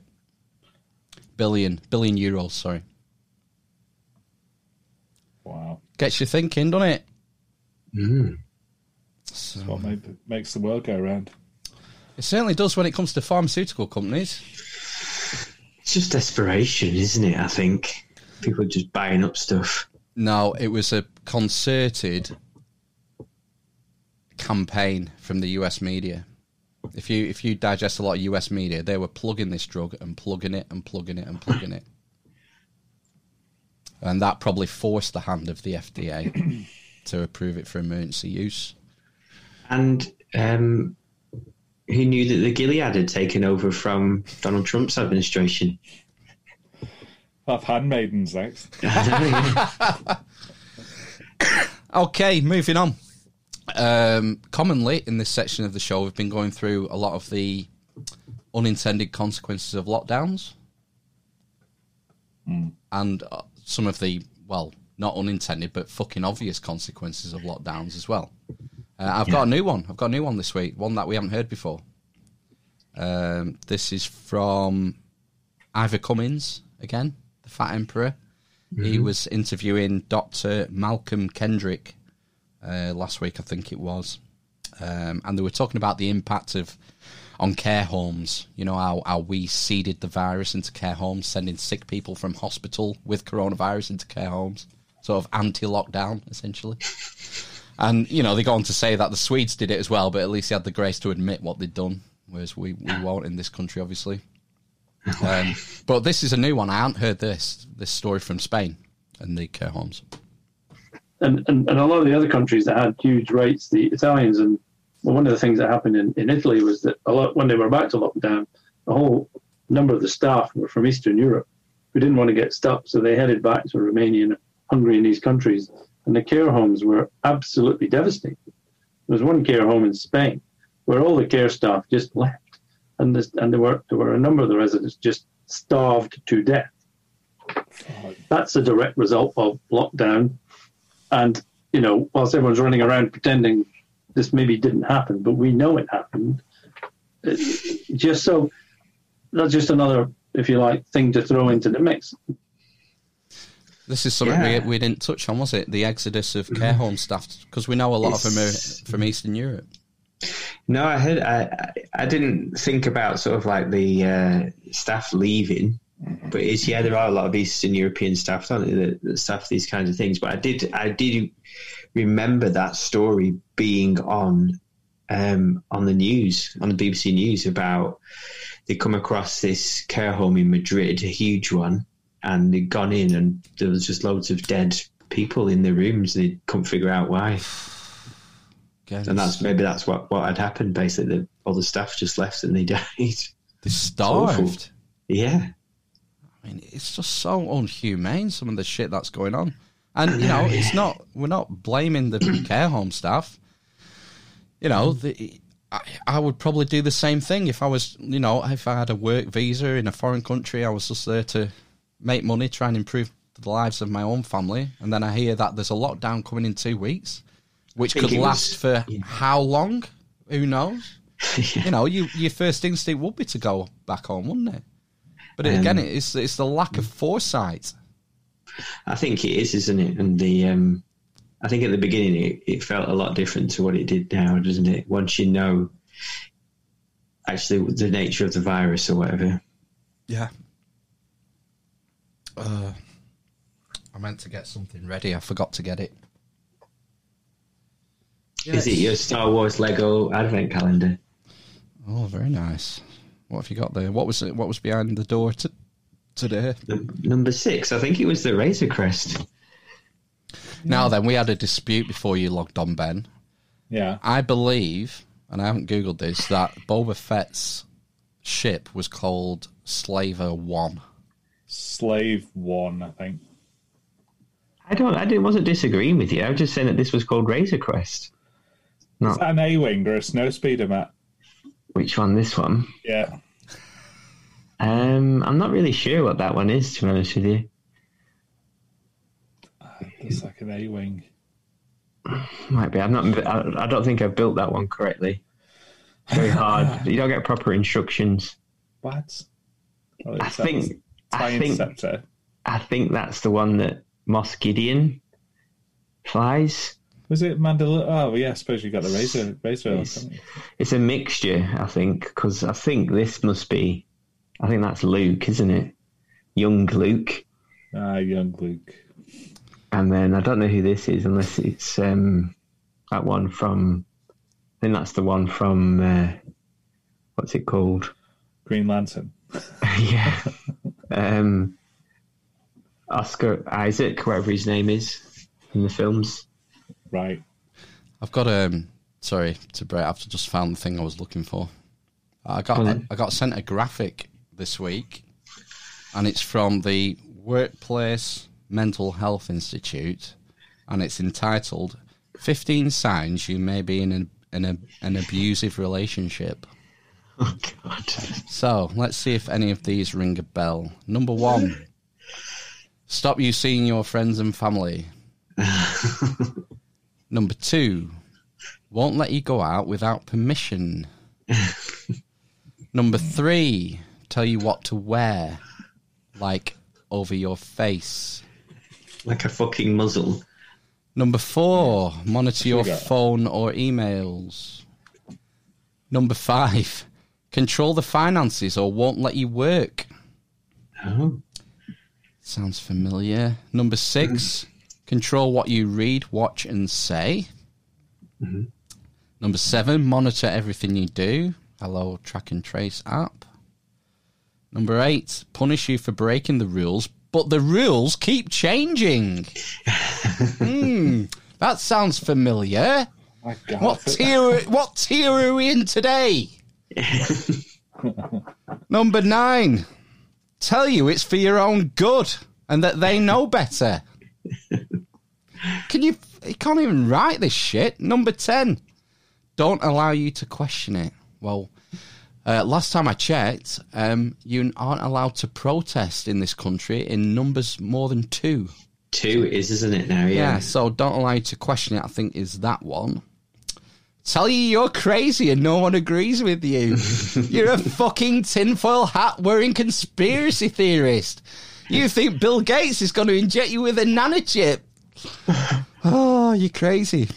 Call your names or shame you for being stupid or selfish. Now, this is really insipid because they get the population to do this for them. You Well, fucking think selfish prick. Not, all you have to do is wear a mask. Stop being so selfish. I think they do it themselves, to be honest with you, don't they? Yeah. But it Mm. it pervades the society. Gaslight you, challenge your memory of events and make you doubt yourself. Dismiss your opinions. And number 15, uh, play the victim. If things go wrong, it's all your fault. If you do a really good job of locking down, things will be normal by Christmas. Oh no, it turns Yeah. out that no, some people just aren't following the rules, and we're gonna have to do this all over again. Yeah. Yeah. Anyway, I thought that was interesting. I think we're in an abusive relationship with our government. Isn't that always the case? I've got to mention when when Charlie Robinson was on that when he was talking about sort of like this, the state taking over the media or whatever it was, the state's influence on the media was that changing the rules by Ofcom in that uh, um, basically you, only scientists are allowed to go on to mainstream news um, are allowed to sort of um, have sorry have to kind of agree with the government's uh, line basically and sort of like if Channel Four had someone on, say for example that Mike Yeadon, if they had him on and he was saying what he was saying, they would potentially get fined for it for having someone who didn't. So the only exception is that guy, that cancer guy. Karol Sikora. Yeah, apparently he's he name checked in that Mike Yeadon said he's the only one that they've allowed on. Does that apply just to state broadcasters or? I don't know.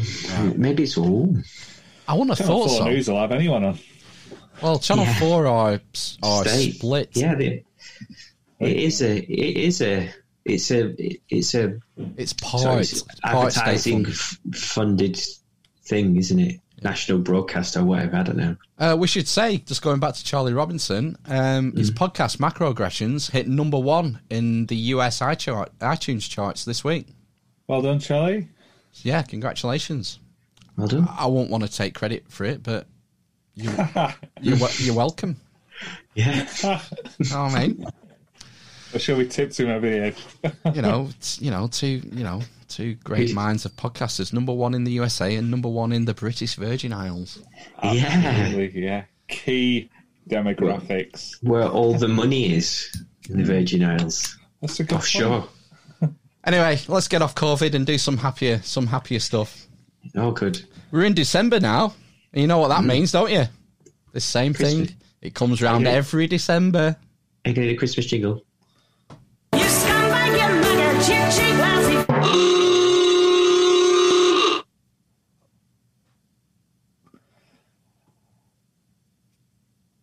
Radio 1. Say words, anything. radio, radio one. I, I was just waiting for the rest. Uh, I was waiting for the rest of the song. Well, there's a controversy Isn't every. that- There's a pregnant pause in the middle of that song. Oh, are you, is it because you, are you not allowed to say faggot? Is that what? Yeah, there's a there's a s- a, sc- a scandal every year, isn't there? When this song comes back Oh. on the radio. Is it every year? Yeah, it happens every year now. Oh, right. Radio, well, I know Radio 1 are playing the censored version, and Radio 2, 3, not Radio 3, you know, the other ones. I think they've. playing the standard version. I think it's up to the DJs on Radio Two. I think they can play whichever they like, the sanitized version or the original. I thought faggot was, unless you're talking about those little sausage things, or um, A term it's a of swear word. a term of Bundle of affectionment. sticks. A term of- Come here, little fag. I mean, it is on building sites. It's a term of affectionment. you know, Yeah, probably. I don't know. Um, I I don't know. Where do you stand on it? Do do you censor it or not? Um, I, No. I well, I, in, I thought I would probably thought it would be censored pre watershed because we have watershed, don't we? Here in the before nine after nine o'clock, you can swear, but before you can't. Yeah, you don't want to be dropping kids off at the playground and one of them's going, "Come on, here, you lousy faggot." yeah, basically, you scumbag and lazy faggot. Um, Cheap slut. Oh, um, I can yeah, I, don't can know. see I can see an argument for that to do it pre yeah, pre but then afterwards, no, yeah. But then, like radio, f- which one do I listen to? Radio Four. They swear in the day. They say shit and bitch quite often in the dramas. The in the middle of the day. is filth. Yeah. Sometimes they say shit and f- and faggot. I've heard F bombs in the day on Radio 4. Really? Have you? Yeah, in Yeah. dramas. They have different rules, don't they? Apparently for Radio Four. Hmm. Hmm. Young kids don't listen to it, I guess. Yeah, only intellectuals who can handle that kind of profanity. Yeah. I listening to what's his face. He used to do Dragon's Den on uh, Drive Time, whatever it's called. Did the Evan- intro. Evan I'm- Davis. Evan. Hi, my name's. Um, uh, oh, what's my name? Evan. And it's time for time to drive. No, drive time. He's awful. Get like- off. Spit it out, you lousy faggot. oh. Oh, anyway, um, Eamon and Ruth are leaving this morning. Oh. And, um, you know, Eamon, I love it. I love Eamon. Did you? Well, guess who won the uh, propaganda war then? In that in that particular battle. Yeah, well, you can't beat coming out, can you? No, exactly. It's, the- it's, a, it's a nuke. Yeah. It's like a nuclear bomb, isn't it? Uh, how come we didn't? The only thing it doesn't work against is uh, Child child sex. Oh, the, yeah, the old uh, the, Spacey. the spacey effects. Yeah, it didn't. Yeah, uh, Spacey defense. it's like a chess move, isn't it? Yeah. Just come out. The Queen's Gambit. Works on many levels. That one. It does. oh, fuck. I- I'm gonna miss Eamon because he's always putting his foot in it, and uh, there was no exception this week. He was talking to um, Ruth Jones from Gavin and Stacey. Oh Uh, yeah. yeah, he just. I think he just wants to finger her, basically. oh no. Good fortune of Gavin and Stacey Stacey if there was a Christmas special uh, again, like last week, Oh, last last yeah. year, whatever. But um, we don't know that and much more to ask Ruth Jones about her book, which we're. Hi, what do you do with a book? Do you finger through a book or flick, flick through? We, we're we're flicking through your book. We're flicking through your book. Ruth Keep Jones. flicking. I will do. Listen, we're going to flick sorry, a bit Ruth. more. We'll be back with you right after this. I can just see the producer in the ears going, "Ruth, shut him up! Ruth, shut him up! Got a commercial." Brilliant. Oh man, we're fingering, we're finger, we're finger fucking, we're, we're flicking through your f- fucking fingering you. Love it. your fudge, you fucker. Get away Uh. from her, you bitch. Get away from her, you bitch. Anyway, moving on. I think this might be my favourite story of the year so far. Ooh. A local election in Namibia has caught the attention of the world. Why? A man named Adolf Hitler has won a sweeping majority. But the world does not have any reason to fear him. Unlike his namesake, Adolf Hitler from Namibia has no plans for world domination. So a guy called Adolf Hitler. It's a relief. it is a relief, yeah. He's won a, sw- a, sleepy, a sweeping majority, Adolf. He's going to create the Fourth Reich in Namibia. Let's find out. Let's hear more about him. This man probably has the worst name that one could ask for. But Adolf Hitler Unona is not a Nazi, neither is he German, or in any way related to the real Hitler. The notorious dictator who ruled over Germany till 1945. So, who is Adolf Hitler Unona? He is a newly elected councillor in Namibia. Unona won the election with 85% of the vote and won space in leading international publications across the world. It's a little too late for Adolf Hitler Unona to change his name. He's 54, and he does have a sense of humor about his situation. Speaking to a German newspaper, he said, It doesn't mean that I'm striving for world domination. My father named me after this man. He probably doesn't understand what Adolf Hitler stood for. He doesn't know. It's a bit random, isn't it, to pick Adolf Hitler without knowing who the guy was? Mm. Unless it's like hidden history, and the Russians didn't shoot him, or he wasn't. He didn't shoot himself. Sorry, Oh, the do you- Russians didn't burn him. I'm And he went to Namibia. You know, I've been trying to get Gerrard Williams on the podcast. He's a a Nazi hunter Oh, right. okay. who was tracing because you know the evidence for his death, Hitler's death, is fucking shaky. The Russian Yeah. evidence for it, and you know, Mm. in fact, that Al Pacino, uh, oh, that show on on Amazon Prime, um, yeah, that was based on the same thing. I only watched the first season; it was a bit gash. But, um, Well, they, did, they, they got them, didn't they, in the 60s and the 70s? yeah, Nats since escaping to South America, Argentina. It's, it's Argentina well was a big place, wasn't it? In Chile, I Uh, think.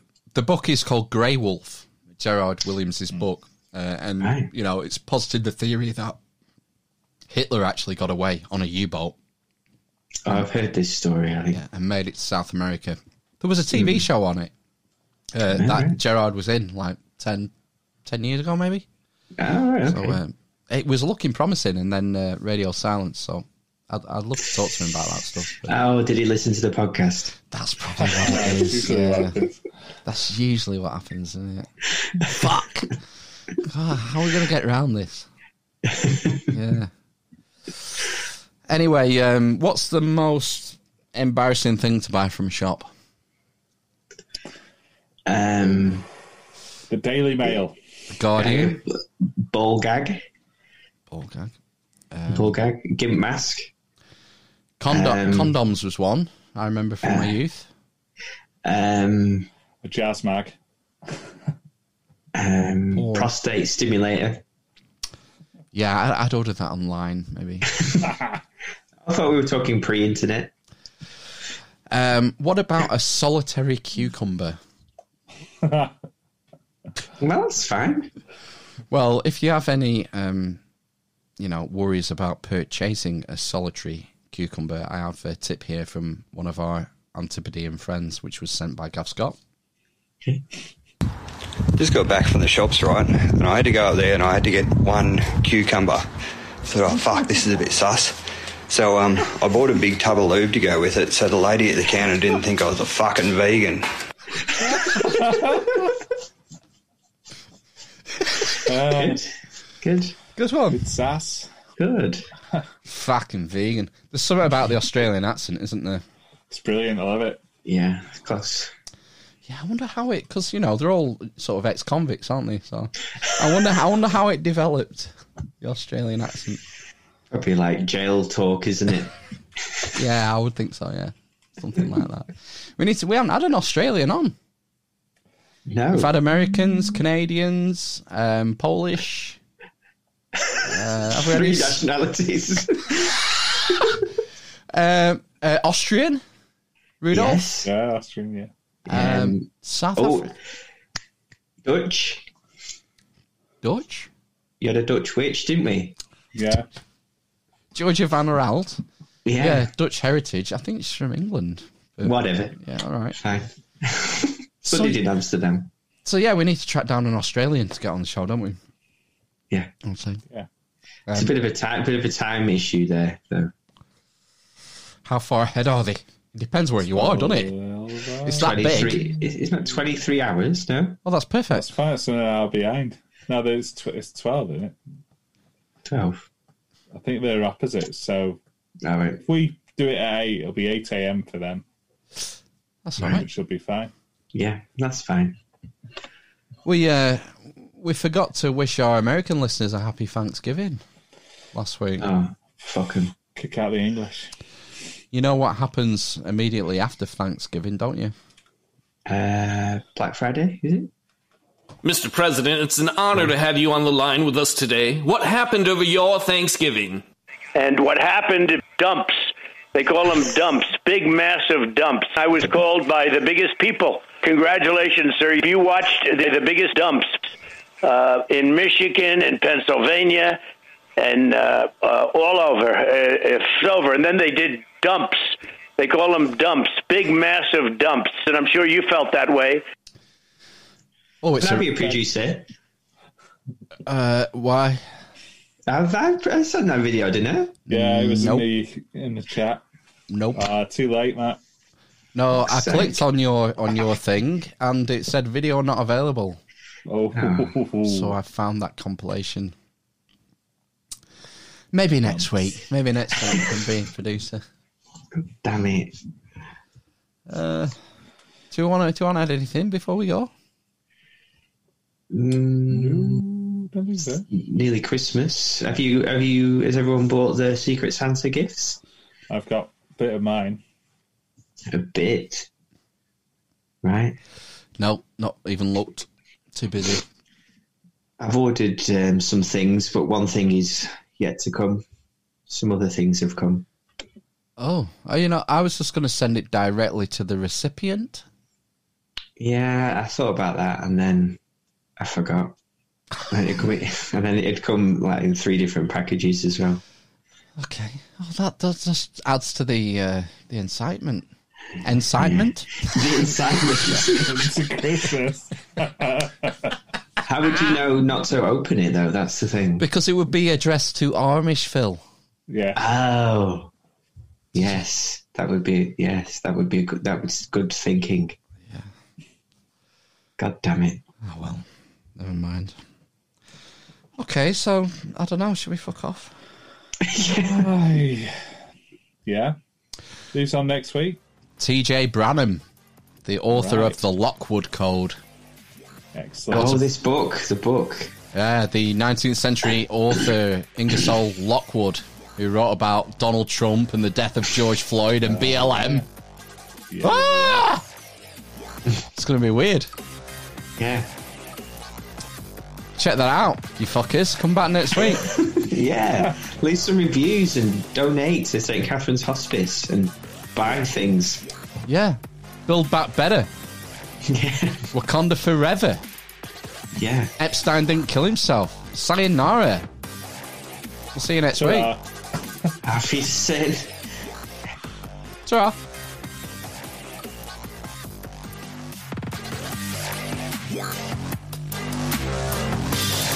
Ciao.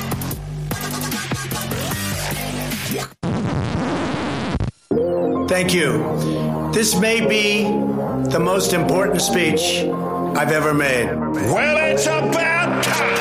It was a massive dump, and to this day, everyone's trying to figure out where did it come from. Massive dump. Wow. In the Senate, and this is just the tip of the iceberg. Massive dump, and to this day, everyone's trying to figure out where did it come from. Massive dump. Wow. But I went from leading by a lot to losing by a little. We used to have what was called election day. Now we have election days, weeks and months. Lots of bad things happened. What can I say? Wow, it was a massive dump. Our country cannot live with this election. Right now, we're worried about the present and what went on with an election that we won without question. In Pennsylvania, large amounts of gum. All over the country, gum. Nevada and California said gum. Right here in Washington. It was a massive dump. And to this day, everyone's trying to figure out where did it come from. Massive dump. Wow. In the Senate. And this is just the tip of the iceberg. Massive dump. And to this day, everyone's trying to figure out where did it come from. Massive dump. Wow. But I went from leading by a lot to losing by a little. So many got ballots. They didn't even know what they were for. And again, so many received more than one ballot. In some cases, more than two ballots. If you were a Democrat, we're going to fix up your ballot, make sure it's perfect. If you were a Republican, don't even talk about it. Can you believe this? The hardest thing I have to do is gum. When they're irregular, gum. Let's go on to the next gum. It's because they know they are hiding a massive dump. And to this day, everyone's trying to figure out where did it come from. Massive dump. Wow. In the Senate. And this is just the tip of the iceberg.